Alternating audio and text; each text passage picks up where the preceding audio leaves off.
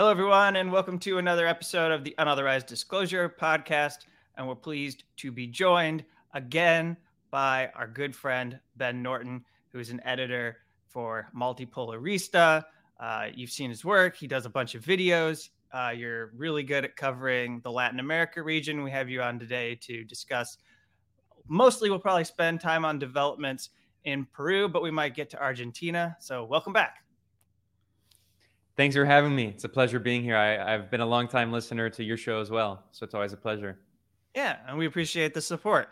Uh, and you know, I was I, I, was sort of talking a little bit with Rodney. I think it's really good what Multipolarista does, uh, breakthrough news, uh, like what the people over at People's Dispatch do, just growing the this shadowproof. yeah, but I'm going to be specific here and say that uh, you're building this space for you know solidarity journalism for showing this um, for understanding what's going on with uh, the grassroots and the sort of right wing attacks, but also the U.S. meddling that goes on in these countries. And you'll have people on your shows to talk about uh, these particular issues, which I'm not going to sit here and claim to do um, with my organization. I'm much more focused in a different respect.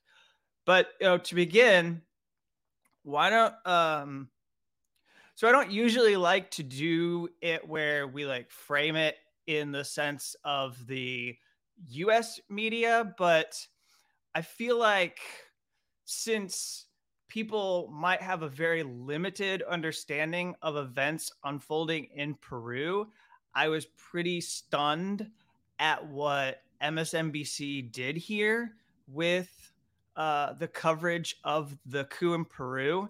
Um, Ari Melber did uh, a segment. I don't know if you got to see this. Ben, ben, did you get to see this? Do you know what I'm going to do here? No, but I know that uh, Ari Melber is is an he is an expert on '90s hip hop. I doubt he knows anything about Peru at all. Right. Yeah. Um, he'll have like Fat Joe on his show with Bill Kristol to do an interview.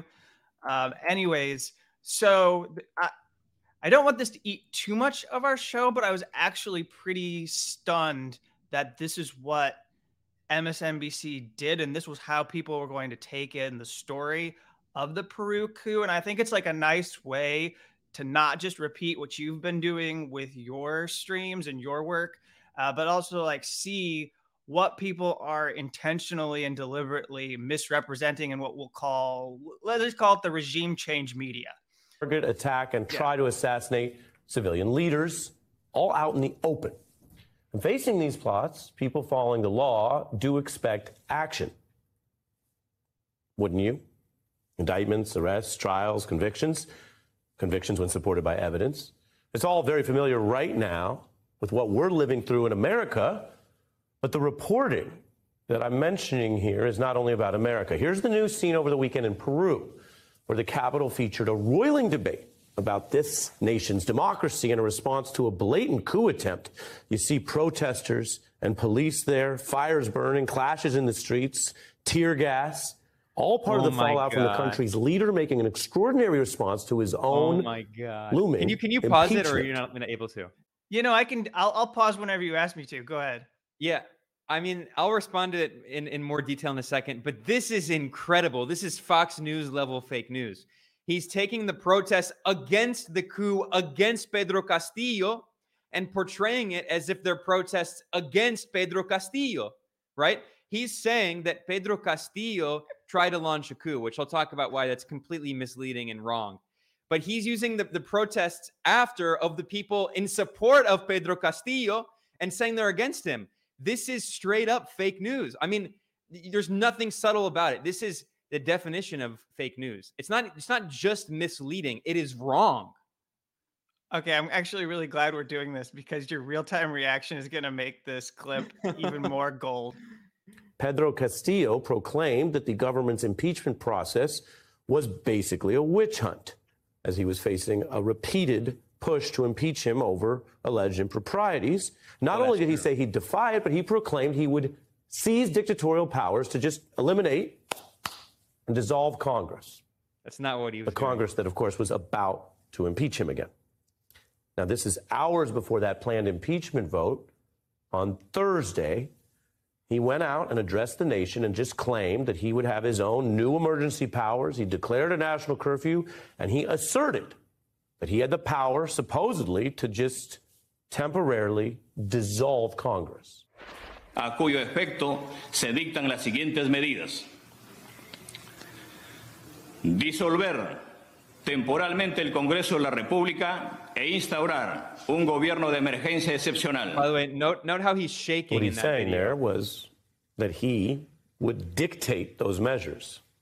Word choice. Many Peruvians. Okay. Anything? Yeah, I mean, uh, Ronnie, I think you're muted. You wanted to say something? Oh, sorry, sorry, sorry. Yeah, I was like, why are they not responding? I've never seen Ari Melber passionate about anything ever. I can't believe this is what got him excited. Is that he has to justify a coup? But please go ahead, Ben. No, I mean, th- this is what this is what excites and turns on all of these corporate media ghouls is a U.S. backed coup in another country, but portraying the victim of the coup as the coup leader. I mean, there are so many things that I'll respond to, but first of all, uh, if you look at that video, it's also important to point out that I'm gonna do this in that video, uh, Pedro Castillo, who's the democratically elected president, constitutional president of Peru, he comes from a, a poor rural area. He was a labor organizer. He was a farmer, and he became a teacher. I mean, he represents the poor working class majority of Peru. In that video, that in which he announced the temporary closure of Congress in accordance with Article 134 of the Constitution, which Ari Melber conveniently leaves out, that the Peruvian Constitution allows for the the the dissolution of Congress, which I'll talk about later. In that video, Pedro Castillo is shaking from fear. The idea that he was like some dictatorial authoritarian leader when he was doing making this decision to try to prevent the coup against him is absurd. When you if you look at the video, he do, he's not surrounded by military. He's he's he's alone. He's shaking. This is not you know like a stereotypical Pinochet style coup where you have a military leader surrounded with by guys with guns or whatever. I mean, it is so ridiculous. But this is this is what I've been saying. This is the new strategy of coups in the era of hybrid war. Just as the character of war has shifted pretty drastically, right? We, I mean, maybe you can say the the proxy war in Ukraine is one of the more recent examples of a war that is a slightly more conventional war. But in general, war in the 21st century has leaned toward hybrid war. So we see information war, um, cyber war, right? Like, um, for instance, the Stuxnet virus that we know was created by the US and Israel against Iran, or economic war for th- through sanctions and blockades, psychological warfare. Uh, NATO recently published a study on cognitive warfare. The point is that the character of warfare has changed in many ways. And the character of these coups has also changed, the strategy of these coups. And we're seeing new, more sophisticated coups. So this coup in Peru is pretty similar in some ways to the coup in Bolivia in 2019.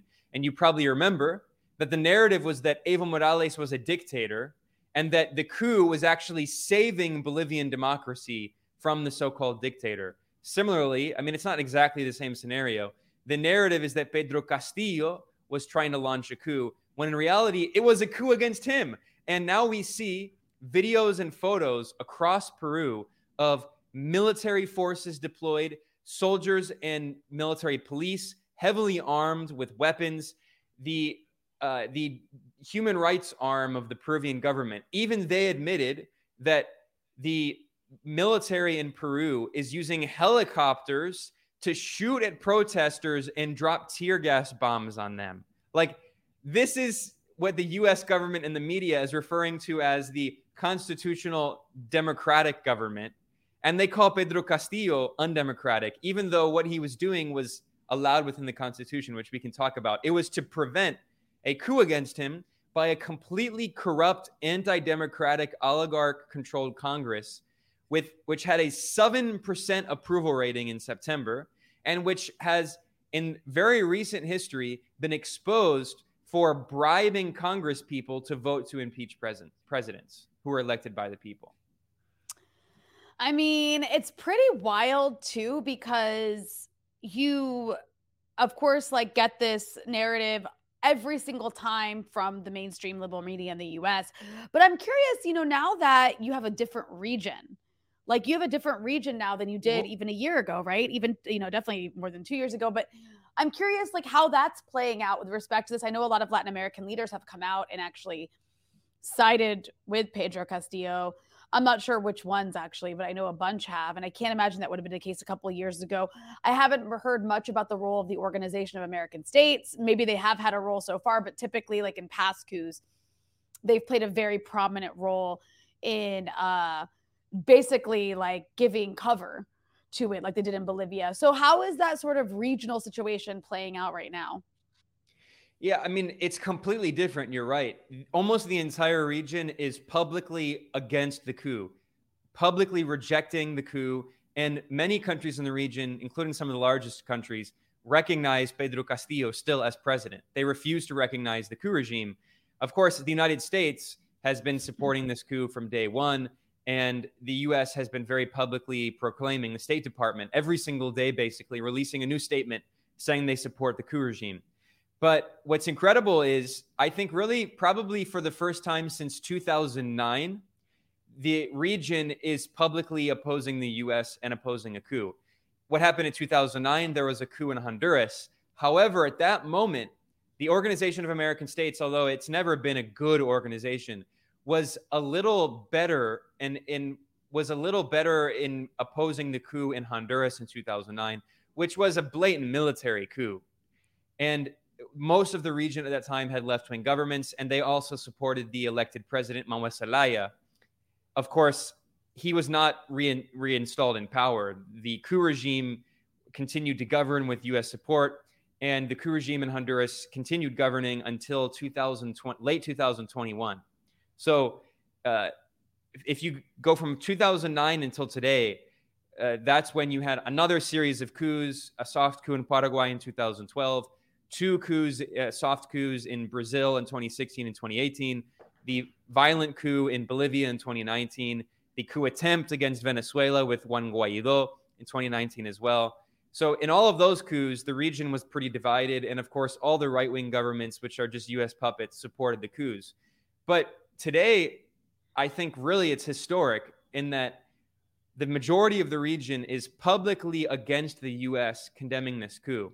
So, Mexico, which is the second most populous country after Brazil, of course, Brazil still technically has Jair Bolsonaro in power. He's actually busy trying to launch his own coup, which is not working, but trying to have a violent coup to prevent Lula da Silva from coming in on January 1st, which is inauguration in Brazil. So, excluding Brazil, all of the other largest countries in the region are against this coup. So that's Mexico is the second most populous. Then uh, Colombia is the third most populous. Argentina as well, fourth most populous. So uh, Mexico, Argentina, Bolivia, and Colombia, they released a joint statement recognizing Pedro Castillo as constitutional president. So that was clearly them condemning the coup and saying they still recognize Castillo. Furthermore, on the on the 14th, the ALBA, the Bolivarian Alliance, held a, a, summit, their 18th annual summit in Cuba. And the ALBA is a leftist alliance, economic and political alliance that was created in 2004 by Cuba and Venezuela, by Fidel Castro and Hugo Chavez. And it, it brings together uh, Venezuela, Cuba, Nicaragua, and Bolivia, and also numerous Caribbean countries, including Grenada, St. Vincent and the Grenadines, St. Lucia, Antigua and Bar- Barbuda. So they released a joint statement also condemning the coup in Peru and recognizing Castillo as the constitutional elected president. So that means that, again, I'll, I'll, name the countries that have pub, and also Honduras, because of course Honduras was a victim of a coup in 2009. It's a very sensitive issue for them. And in, in 2021, for the first time since the coup in 2009, there were democratic elections, and the left wing won those elections. And the current president, Xiomara Castro, is the wife of the former president, uh, Manuel Zelaya, who was overthrown in the 2009 coup. So, and, and they're from the same party. Her party is called the Libre Party, which means the free, free party or freedom party. And, um, and her husband is the leader of the party. So they kind of, you know, he's clearly, even though he technically doesn't have a role in the government, he's playing a role in her administration. So um, Honduras, Mexico, Argentina, Bolivia, Colombia, Venezuela, Cuba, Nicaragua, and multiple Caribbean nations have all publicly condemned the coup. That means that the only governments in the region right now that have publicly expressed support for the coup government are, of course, Brazil, Ecuador, which is governed by a right wing multimillionaire banker who's very corrupt and has hundreds of millions of dollars of properties, including he has tens of millions of dollars of properties located in Florida itself. I mean, he's just cartoonishly corrupt. So, Ecuador, uh, Brazil, and also Uruguay has a right wing government, and Costa Rica, which is just a US colony, basically. So, those are the only governments, along with the US and Canada, that actually support the coup regime in Peru. So, it's pretty incredible that this is a complete polar shift compared to the 2019 coup attempt in Venezuela, where the majority of the governments in the region did recognize uh, Juan Guaido, who had never participated in a presidential election, as the fake president of Venezuela. Whereas now we have the majority of the countries in the region still recognize Castillo, who's in prison. So he was arrested, which, by the way, shows how much of a so called dictator he was. What kind of dictator is immediately arrested by the military and then like the military published a photo on Twitter showing him in detention. That's some kind of great powerful dictator. So he was immediately arrested after he tried to dissolve the Congress, citing the U.S. the, the Peruvian Constitution according to Article 134, which I can talk about in a second. And then they immediately arrested him. And now, just just uh, today is the 16th the Peruvian coup regime had a complete fake trial. I mean, he wasn't even represented. It was like it was a, a hearing, a legal hearing. It was a kangaroo court where he didn't even get to represent himself. And they sentenced him to 18 months in what they call preventative prison for treason. So they had a complete fake trial where he did, had no democratic rights, no due process. And then they've now ordered the elected president to go to prison for 18 months. And the US refers to this as the restoration of democracy. And the US ambassador in Peru has been praising the coup regime for defending democracy in scare quotes. And by the way, a, a curious fact about the US ambassador in Peru she is a so-called former CIA agent, and we all know there's no such thing as a former CIA agent, unless you're like in prison for being a CIA whistleblower, like John Kiriakou if you if you leave the CIA voluntarily and they don't imprison you or kill you, you're not a former CIA agent. She is a CIA asset, a CIA veteran who is overseeing the coup in Peru. Mm-hmm. All right. Well, so I want to finish this clip because there's a twist to it. Peruvians saw it as a dictator trying to dictate a coup in a nation that has faced real, effective military coups before. Protests were swift and Castillo's supporters, though, were also vocal as this all played out. Wait, wait, pause it, pause it. But oh, I guess you can't go back. We start with break. Well, I could. Go back. Can you go back a few seconds? Like there? Yeah, yeah. But go forward a little bit. This is amazing. This you want to freeze frame? Fox News. Right there, there, there, there. Okay. Anyone who has an elementary understanding of basic Spanish can see the signs are against the U.S. backed coup.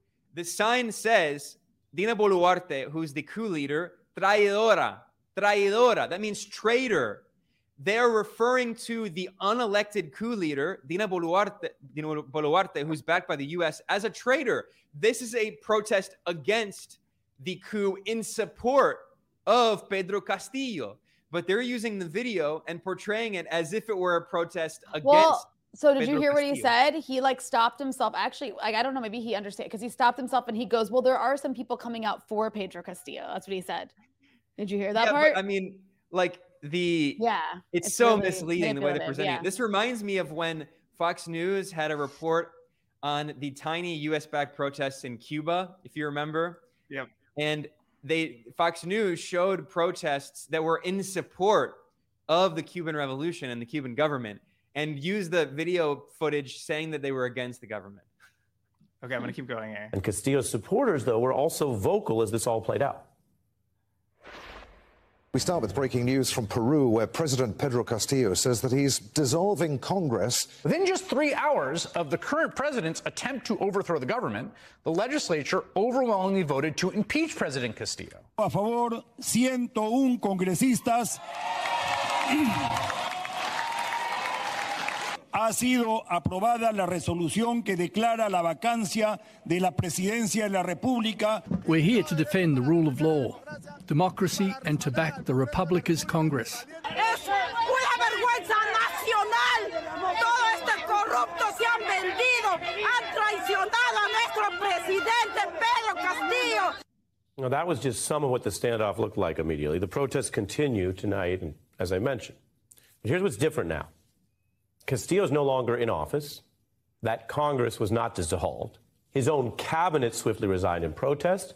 That impeachment he was trying to forestall went forward. A court in that country declared his effort an invalid maneuver. The coup failed.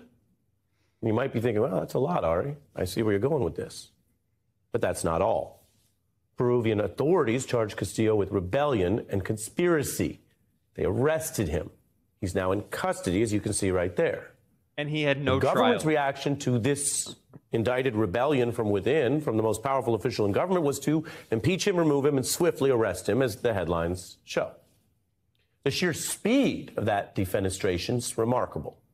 Castillo woke up Thursday as the president, surrounded by guards, running the military. And you say, okay. Okay, so um, I took out a whole section about Germany and the coup plotters there and then I'll finish the clip here. And this is why I took time to show this because the recontextualization is amazing.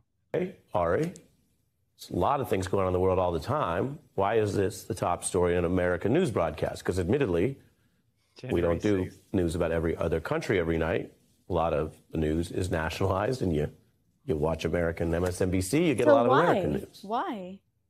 Well, this is American news in a way. Oh. Oh. Because this is a glaring contrast, what you just saw, to what's happening in this country. So predictable. Which talks so much about being a leader on democracy, which means defending it against the criminals who would destroy it and rob it and steal it and oppress you.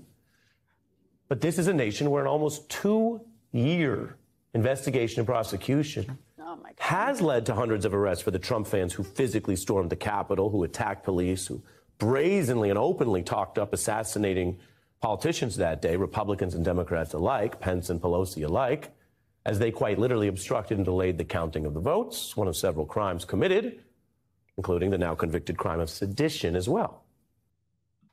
US backed coup put into the context of January 6th. I mean, this is just so insulting and it's so condescending a little note about that. I mean, this is a kind of subtle thing, but it shows once again this, you know, the propaganda.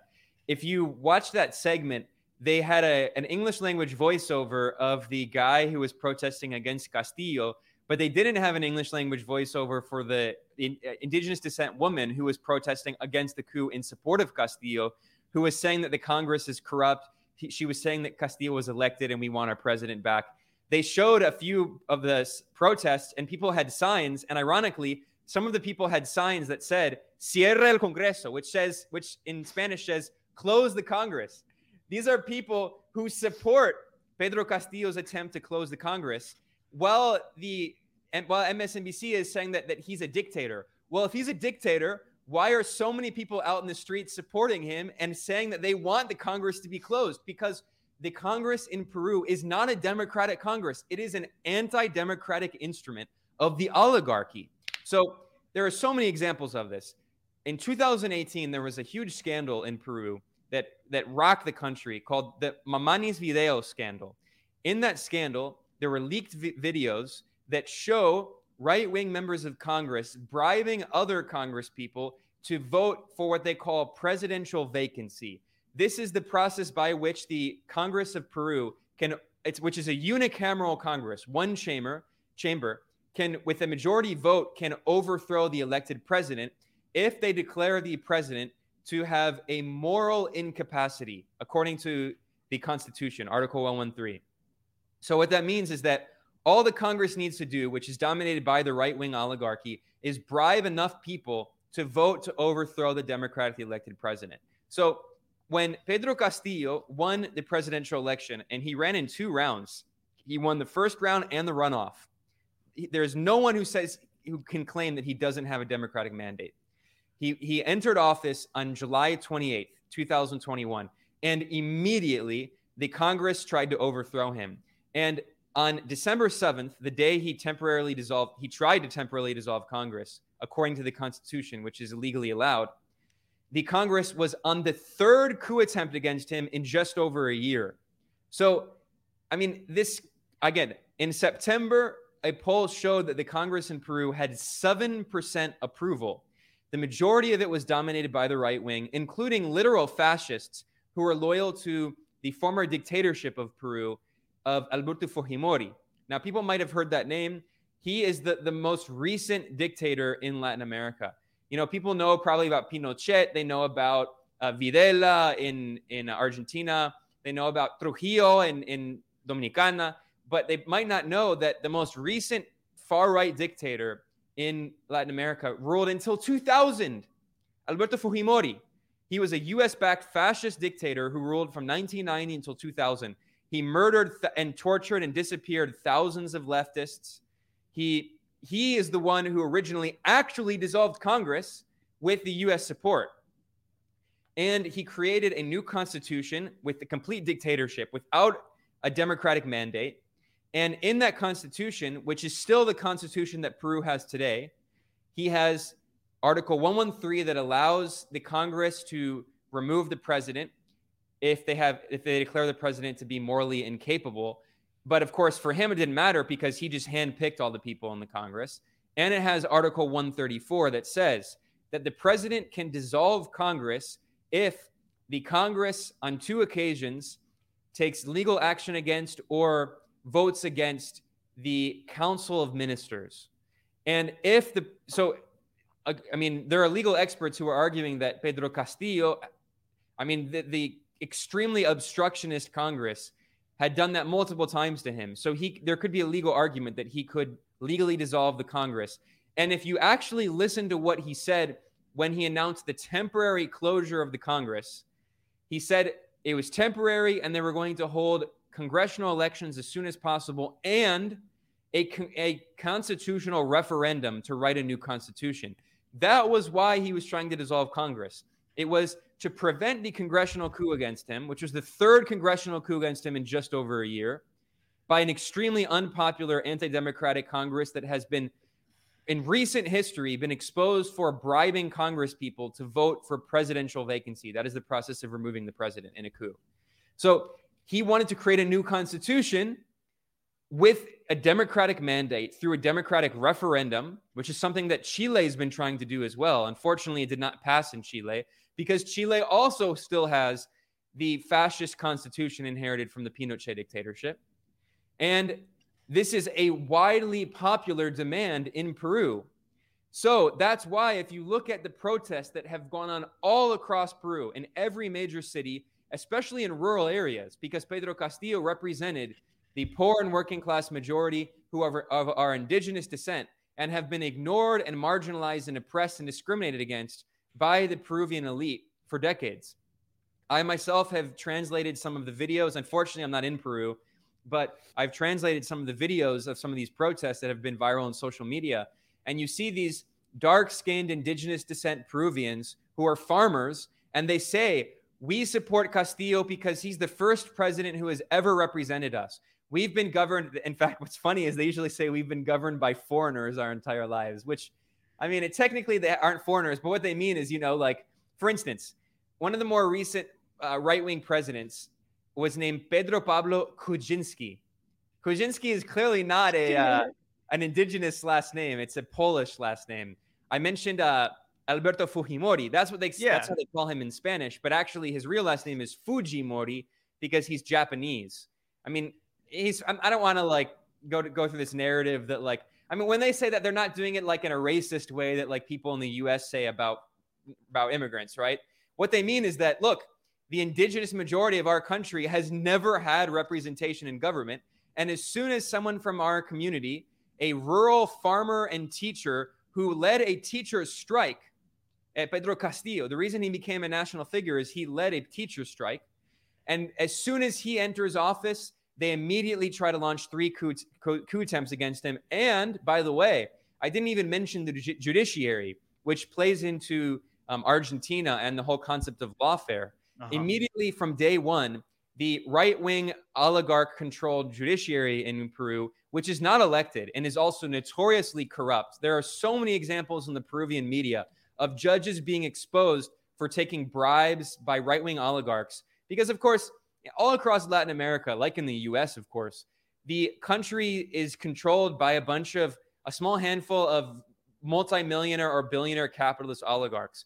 And especially in the case of Latin America, where people are much poorer, these oligarchs have so much control and they can bribe politicians and they can buy votes in Congress and buy off judges. This is exactly what happened in Argentina. There are literally photos of representatives from the main media outlets and corporations going, flying on planes and having dinner with the judges who prosecuted the vice president and former president Cristina Fernandez de Kirchner with a judicial coup against her. Anyway, the point is that as immediately after Pedro Castillo entered office in Peru, they tried to do the same thing against him, accusing him of terrorism, which is insane, accusing him constantly in fake corruption cases. And in fact, MSNBC they they gave legitimacy to these fake corruption charges. He, yeah, like he he's had like 50 ministers because in one year because the Congress is constantly trying to overthrow his ministers. Multiple ministers resigned because they said that their family members were threatened, like their wives and children were threatened. I mean, what we're seeing is a vicious right wing oligarchic attack on any semblance of popular democracy all across Latin America. And anytime a president tries to take action to defend themselves, it's portrayed as authoritarian. It's the same in Nicaragua, in Venezuela, in Bolivia, and now in Peru and Mexico. In Mexico, when there's the same tactics against the president Andres Manuel Lopez Obrador, anytime a president tries to defend their democratic mandate, they're called a dictator. And if a president tries to stop a coup, then they're called a dictator who tried to launch a coup. And that's exactly what happened in Peru, which is why we see such massive protests across the country, everywhere, demanding that Pedro Castillo be released, demanding new elections, and also, most important of all, demanding a a constitutional, a constituent assembly to create a new constitution because they recognize that that this constitution in Peru is a complete failure. It was written by the Fujimori dictatorship, and and they, it does not allow for an actual democratic government in any way. Which is why, right after Hugo Chavez, when he won the presidential election, he was not a dictator. When Hugo Chavez became president in 1999 in Venezuela, what was the first thing he did? He had a democratic constitutional referendum to create a new constitution. And that's what Pedro Castillo was trying to do in Peru. But of course, at every single stage, they were trying to overthrow him. So, since you're talking about the rest of the region, I'm curious if maybe it's a good time, unless you have something else about Peru that you want to ask, Kevin. I was well. Gonna... So, just I, oh. I think it's worth having you outline specifically, if you're able, Ben, the tactic of picking out individual cabinet ministers in Pedro Castillo's government to destabilize and intentionally make it difficult for Castillo's agenda to proceed forward because he's gotten a lot of flack, Castillo, and especially from the left. He's gotten flack for not defending these ministers, for believing that if he just let them go and replace them, he would be able to get past these right wing attacks. But rather than blaming Castillo, who is in prison and detained and can't really do anything to help Peruvians right now, you know, we should be focused on the seeds of this fascism that has risen in uh, Peru, this oligarch action that has taken control. And people should understand the clear tactic that was used in order to you know chip away and get to this moment where they could seize power yeah i mean I, have been talking to a lot of friends in peru a lot of activists especially in, in cusco which is like a rural area in the andean mountains re, andean region which is like the base of support for uh, Pedro Castillo. And there's a lot of u- organized unions and labor. And one of the points that they've been saying is that, I mean, they don't really blame Castillo because one, he had literally no political experience ever. I mean, he was a teacher in a rural area and a farmer. And then he, be, he was the leader of a teacher strike that became nationwide. And then he became candidate, and no one thought he was going to win, and he actually won the election. So he, I mean, he he had no experience. So obviously, it was very difficult for him, and and even with someone with a lot of political experience, it would be impossible to govern in a situation like that. But one of the criticisms that they've said certainly is that he he easily very he gave in to a lot of that pressure. So what, for instance, this is one of the, the ways that I mentioned that he's had dozens of ministers in just over a year. I mean, I think he's had five prime ministers. So in um, Peru, the system is that you have all your ministers, and then you also elect someone who's what they call the president of the Council of Ministers, which you can call a prime minister. So he, I think he's had five prime ministers in just over a year. Because what happened? Anytime he appointed one, like one time he had this guy whose name was Guido Bellido, who was a, a known socialist activist, and immediately the judiciary started filing cases against him saying that he was linked to terrorism. So then all the media outlets say that the prime minister of Peru is a terrorist. He's linked to terrorism. Of course, there's no evidence. And uh, this a lot of this you have to go back to the, the concept of this thing that they used in the 1990s. I mentioned uh, of the, the Fujimori dictatorship, which committed genocide backed by the US. In fact, USAID, the US Agency for International Development, funded a family planning program in scare quotes that Fujimori c- carried out, in which he sterilized 300,000 indigenous people. Many of them were forcibly sterilized. Some of them were voluntarily sterilized in scare quotes, but they were misled, right? So, literally, I mean, that's the textbook definition of genocide. And USAID funded that. Like, so anyway, the point is that in the 90s, there was there was basically a kind of civil war in Peru and this goes back to this crazy Maoist group called Sendero Luminoso, known as Shining Path.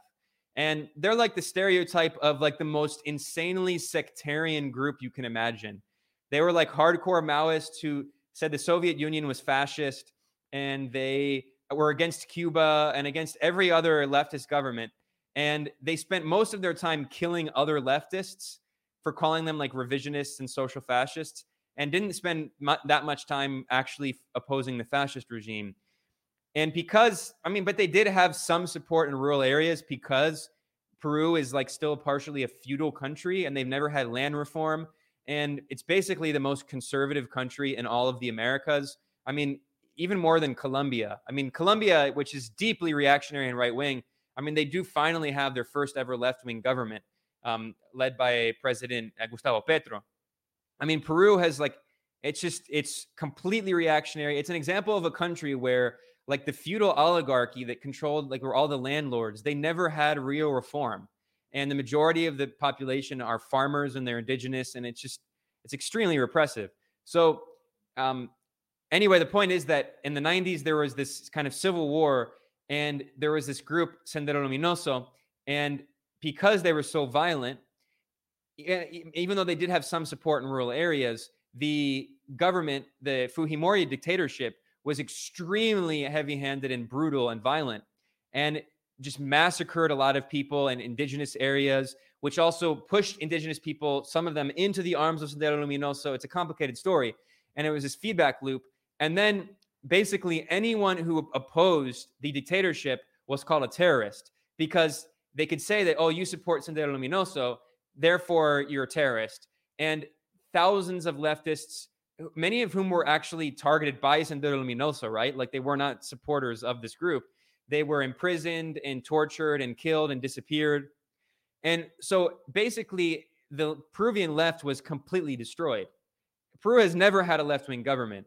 And the left was literally crushed. It was physically dismantled under the Fujimori dictatorship. So what we've seen in the past few years is the gradual reconstruction of a left. And there was this party called Peru Libre, which is the party that Castillo entered an office with. But basically, anyone from his party who was like a congressperson or a minister, they all were faced with charges from the judiciary claiming that they were linked to terrorism or corruption. so what the response of Castillo was often just to replace them with another minister. So an example of this is literally two weeks into his government, in August of 2021, his foreign minister was a longtime socialist activist who actually was against the Maoists, against Sendero Luminoso. And he actually claimed that Sendero Luminoso was backed by the CIA in order to kill other parts of the left. I mean, whatever. But anyway, it's a complicated story. But he, his name was Hector Bejar. Hector Bejar was um, foreign minister for like seven days. And then the military told um, Pedro Castillo to force him to resign, claiming that he was linked to terrorism.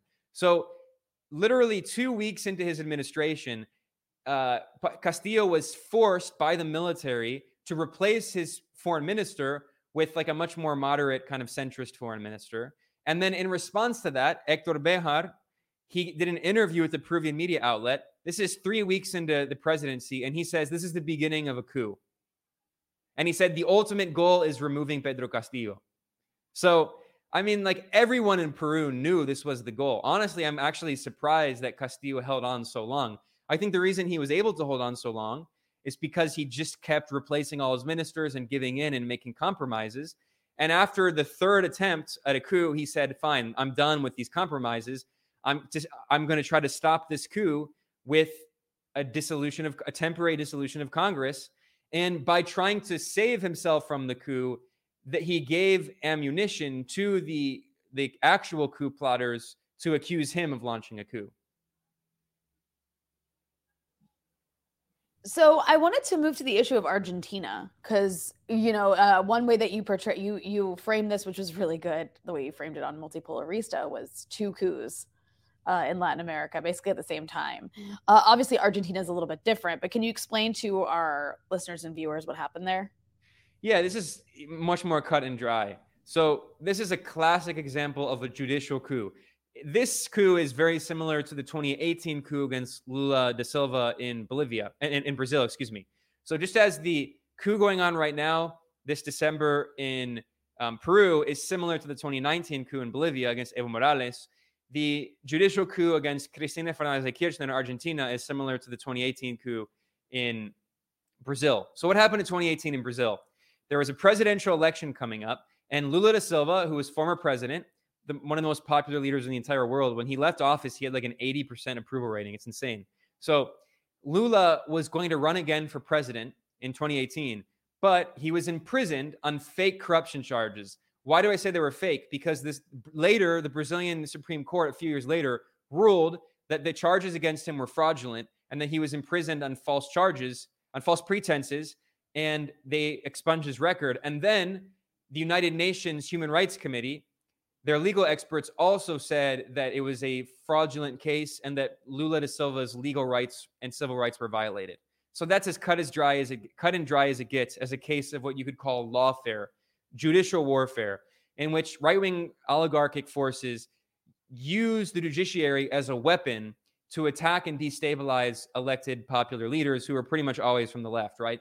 So fast forward now to, oh, oh uh, sorry. So what happened in 2018 is the judge Sergio Moro, who was a CIA asset working with the US Justice Department. He imprisoned Lula da Silva on fake corruption charges. And then immediately, uh, the election happened and Bolsonaro won the election. So all the polls had showed that Lula would easily have beaten Bolsonaro in, in the election. So they imprisoned Lula, removing one of the main candidates, which handed the victory to Bolsonaro because the, the candidate who ended up running for the Workers' Party, Fernando Haddad, only had like a few months to campaign. Most people in the country didn't even know who he was. So it was not a fair election. That's the only reason Bolsonaro came to power. And immediately, what did Bolsonaro do? He rewarded the judge who imprisoned Lula by promoting him to not only justice minister, but what he called his super justice minister, overseeing like way more authority than any other justice minister had ever had. So immediately after Bolsonaro entered office, he and that judge who became his super justice minister, Sergio Moro, went to Virginia to Langley and they visited CIA headquarters, clearly thanking the CIA for backing the coup. I mean, this is all out in the public. The Associated Press reported on Bolsonaro and Moro visiting the CIA headquarters. Okay. So now fast forward to Argentina. It's a very similar case. The in Argentina, like in, in Brazil, there was a military dictatorship until very recently. In the case of Argentina, the far right US backed military dictatorship did not end until 1983. And that was one of the most brutal dictatorships in all of the region. Thousand, tens of thousands of leftists were killed, tortured, disappeared. There, are, you probably people might have famously seen that there are these um, elderly women in Argentina who dress in all white and they go to the plaza. They're called the Women of the Plaza, the main plaza in Buenos Aires, the capital. And they have these protests. They've been doing this for many years, demanding information about all of their children who were disappeared by the dictatorship. Okay, so Argentina inherits this dicta- this history, very recent history of a right wing dictatorship and a deeply right wing and corrupt judiciary because all of these corrupt judiciaries they have their roots really in the dictatorships right because under Pinochet in Chile, under Videla in uh, Argentina, under Fujimori in Peru, the judiciary just became a political arm of the dictatorship. And then after they they restored, you know, bourgeois democracy, but they never really had like a thorough process of like creating new institutions, right? Ex- excluding Venezuela, which is why Venezuela has been able to hold on, or Nicaragua, like they had actual revolutions, right? And most of these processes we see like piecemeal reforms by social democratic movements, right? They're very progressive, they have a redistributive agenda, but they're not able to fundamentally transform the structures of the state. So the judici- judiciary becomes an institution that represents the old vestiges of like the right wing oligarchy and the dictatorship. And in the case of Argentina, this is the most clear example of this. I mean, in all of the region, the, the ju- judiciary in Argentina is like the most infamously corrupt and right wing. And I mentioned that in this most recent case, so this was one day before the coup against Pedro Castillo on December 6th. The judiciary in Argentina sentenced the former president and current vice president, Cristina Fernández de Kirchner, to prison for six years. That's not the real scandal. Honestly, she's probably not going to go to prison because she's going to appeal the case. However, the other part of the sentence is that because she was sentenced, she now can't serve in a public office. So this is a way of the judiciary preventing her from running again for president because she, like Lula da Silva, was thinking of returning to become president because the situation in Argentina is a disaster. So she governed two terms and then she left office. And now she's vice president as part of a coalition government with a kind of centrist leader named Alberto Fernandez. And it was supposed to be a power sharing agreement. The, she, they created this, this um, unity uh, of all these different parties from like the center to the left called the Frente de Todos, which means the front of everyone. And the agreement was supposed to be that the president, Alberto Fernandez, kind of like center liberal, he would give a power sharing agreement and he would have half the ministers and the other half of the ministers would be appointed by Cristina, who's the leftist, and she would have more power. But basically, what happened is they entered and he basically re- reneged on his side of the agreement a bunch of her ministers resigned in protest, and he basically screwed her over. So there's been like this constant conflict. It's in a it's like there's a very weird scenario where like the president and the vice president basically like publicly never appear together, and Cristina has actually publicly criticized the president. So everyone knew that she was going to run for president again in next year's elections in 2023. So the right wing opposition knew that if she ran for president, she could probably win. So what was their response? a fake case against her of corruption to prevent her from ever being president. So she cannot run now in 2023. And in response to the case, even though she's going to appeal it, she said that she's not going to run for president. So in this case, by the way, there's evidence showing that the actual judicial decision, the the um they say condena in Spanish. What do you call that? The um uh like the con- the sentence, the sentence, the judicial sentence was written in 2019. The exact language. There's evidence showing, you know, like how um sometimes like in Congress there's these bills that are like written by a bunch of lobby groups and they like they like go in the metadata of the Word document and find that it was like written by like ALEC or whatever, like one of these groups, right? So this is exactly what happened in Argentina. The judicial decision was written in 2019, but they waited until now to prevent her from because if it was in 2019, she could have appealed it and then like all that, and she could have run again in 2023. This is a judicial coup to prevent her from being president, which means honestly, the left in Argentina is screwed because they have no other significant leader who can run for president that could probably win, which means I would estimate there's a 90% chance the right wing is going to win the election next year. But you can't call it a fair election. And one other final point here, just to get an idea of this. Since 2004, there's a really good group in Latin America called the Center for Strategic Study of Geopolitics in Latin America. They did a study that showed that there have been 654 legal complaints filed against Cristina since 2004. 654. And of those, six individuals are responsible for individually between 20 and 70 legal complaints against her. So, this is what we're talking about. Basically, every few weeks, there's another lawsuit filed against her. You cannot have a democracy in this kind of situation. And yet, the US government praised the coup in Peru as a restoration of democracy in scare quotes, and the US government praised this judicial decision as a constitutional process fighting corruption or whatever. Well, I want to warn you, you guys, my doorbell might ring in a moment, and if it does, I'll just slip out and come back. Anyways. Okay. Okay. Well, I was going to wind this down. I want to be respectful of my co-host's time, uh, which is shared between like a dozen or more shows at this point, I believe you probably feel like you're doing like like many many shows. But um uh every time you've been on our show this year we've we've had you more than any other guest. Uh you uh oh that's that's you, a privilege. Awesome. You, it's an honor. uh, yeah well we don't we don't we don't plan these coups. The cia does. So uh if, if they would stop doing the coups maybe we would have less reason to lead on you and your expertise. But um i guess it makes you useful but uh, we got to talk about something that's going to make everyone angry in the comments of our video when we when we post this because you're you're such a, a polarizing vig- figure to our audience.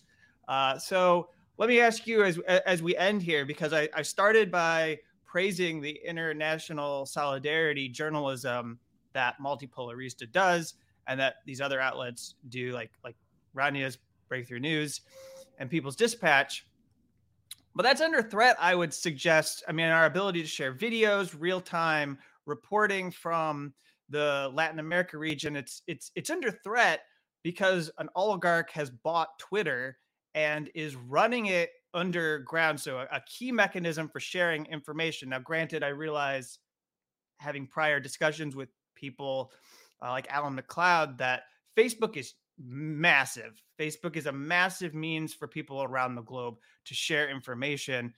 Uh, but it also it's it's it's no alternative to the way in which uh, Twitter just allows you to like focus in on snippets of information and, and share those, like a particular piece of audio, a particular video clip, a particular nugget of information that you want people to focus their attention on. It's it's very easy to target people's attention, and we're seeing very openly that a billionaire is running this platform into the ground. And uh, do you think doing so in a manner that is going to benefit the plutocrats and the oligarchs of numerous countries around the world who align themselves with the US government? So I just wanted to give you a chance to comment and put the active actions that we are observing and that we experience as journalists who use the platform, but others are seeing as well. Put it in the context of what happens in Latin America, where the right wing oligarchs take over the media ecosystems or have controlled the media e- ecosystems. And it's not to say that we haven't had, we don't have right wing oligarchs who control the media ecosystem in the US. They do, but this seems like an expansion of their power and domination over the information environment. Yeah, I mean, what's what's incredible is that you know capitalism around the world has really most you know uh, capitalists and governments, capitalist governments, have kind of stopped the pretense of really caring about a more equitable, kind, charitable capitalism with equal representation. It's just full on oligarchy everywhere. I mean, this is just the extremely decadent crisis of capitalism everywhere we see, and certainly in Latin America, it's pretty blatant but I mean, increasingly in the U.S. as well. Obviously, the U.S. has had oligarchs for a long time, going back to the robber barons. George Washington was a huge land speculator. Most of the so-called founding fathers were in modern standards millionaires, and they were largely speculators, right? So it's not entirely new, but just the sheer concentration of wealth. And someone like Elon Musk is the perfect example of this because it shows how one in this neoliberal era of capitalism, in in in the imperial core, actual wealth has been largely decoupled from economic production. And I'm not in any way trying to whitewash the oligarchs of the past, but if you go back to Andrew Carnegie and the Rockefellers, like they were responsible for actual physical products that didn't didn't necessarily kill you, right? I mean, Elon Musk, the only physical product he makes that I guess doesn't kill you maybe is like that Starlink stuff, which the US government is now trying to use to like overthrow the Iranian government and in Ukraine as well. But he makes Tesla cars, which are just like a suicide wish, like a death trap, killing people everywhere you look. And it's incredible that it's just pure speculation. If people look, the size, well, actually, Tesla stock is now falling, which is uh, maybe the bubble has finally been popped. But until a few weeks ago, Tesla's, the size of Tesla's company on the stock market was larger than all of the other major car manufacturers combined. Tesla produces like at most like tens of thousands of cars per year. And sometimes they have to do massive recalls because those cars kill you. Meanwhile, Toyota, uh, Mitsubishi, Suzuki, like all of the major Japanese manufacturers, also um, the Korean manufacturers, which I mean, I live in Latin America. Everywhere you look, you see Japanese and Korean cars around the world, right? That, that's what people drive. And then, of course, in the US, you still have some big companies, Germany. The point is that all of those major car companies that produce millions of cars, their stock market value is smaller than Tesla. Why is that? It's not because Teslas are actually good cars. It's pure speculation. This is fictitious capital. It's all based on driving up stock prices. And Elon Musk is the classic example of this. It's not based on anything he's actually done, right? It's just all pure speculation, billions of dollars of subsidies from the US government. He's an actual welfare queen. I mean, like that guy's entire financial empire is based on constant uh, subsidies, largely from California for renewable energy, ironically. While he attacks, you know, California and all this, and he's talking about how great Texas is and all this nonsense. So, I mean, and now, what, what, how did he leverage his wealth? Because most of his wealth is tied up in Tesla stocks but he can't sell too many Tesla stocks because then that would make the price of Tesla stock fall, and it would also just be a PR like disaster. Yeah, he has to find opportunities in which he can make an excuse to sell some of his Tesla stocks to convert that into actual some kind of more tangible capital because everyone knows that it's the most overvalued stock in history. It's all this Enron waiting to explode. People say he's like the most wealthy man on earth. It's insane. Like who's the second most wealthy? Bill Gates. Bill Gates is himself also a vampire. He's like become like the largest landowner in the U.S. I mean, he's an evil man as well. Wait, is that Bezos? I thought I thought Bezos. Oh, sorry, sorry, uh, Bezos. Yeah, yeah. Well, I guess Bezos and Bill Gates kind of go back and forth. But anyway, the point is that all right, Bezos has Amazon, which is like a massive company that everyone uses, right? Like, think about Amazon's impact on the economy of the entire world, and think about Tesla's. I mean, it's just there's no comparison. Tesla's impact is infinitesimal. Or look at Bill Gates. Like, I'm not in any way defending Jeff Bezos or Bill Gates, but like everyone in the world uses Microsoft. Like, excluding like the US and maybe Europe, like Apple pr- products are not really used because they're insanely expensive. Like in Latin America, I never see Apple because no one has money to pay, pay for an Apple, right? But they, everyone has Microsoft. So, I mean, again, that's not to say that like Bill Gates deserves that money. None of these oligarchs should exist. But I'm just pointing out that Elon Musk is like the perfect embodiment of this financialized era of neoliberalism where it's just like it's fake wealth. They don't these oligarchs don't do anything. No. They, he's not providing any services. Tesla is just like a vanity project and it, it's it's just a way for rich people uh, people to speculate and get rich on stocks. And now he tries to convert some of his stocks from Tesla into buying to leveraging wealth to buy uh, Twitter, w- by the way, with a bunch of other leverage, with a bunch of, um, he has insane debt. And now he has to like just to maintain the overhead to service his debt, he has to like charge way more than eight dollars a month for all the users. So, I mean, Elon Musk for me is just the perfect embodiment of just this con artist world that we're trapped in, where Yeah. these people think that they're like better than everyone else.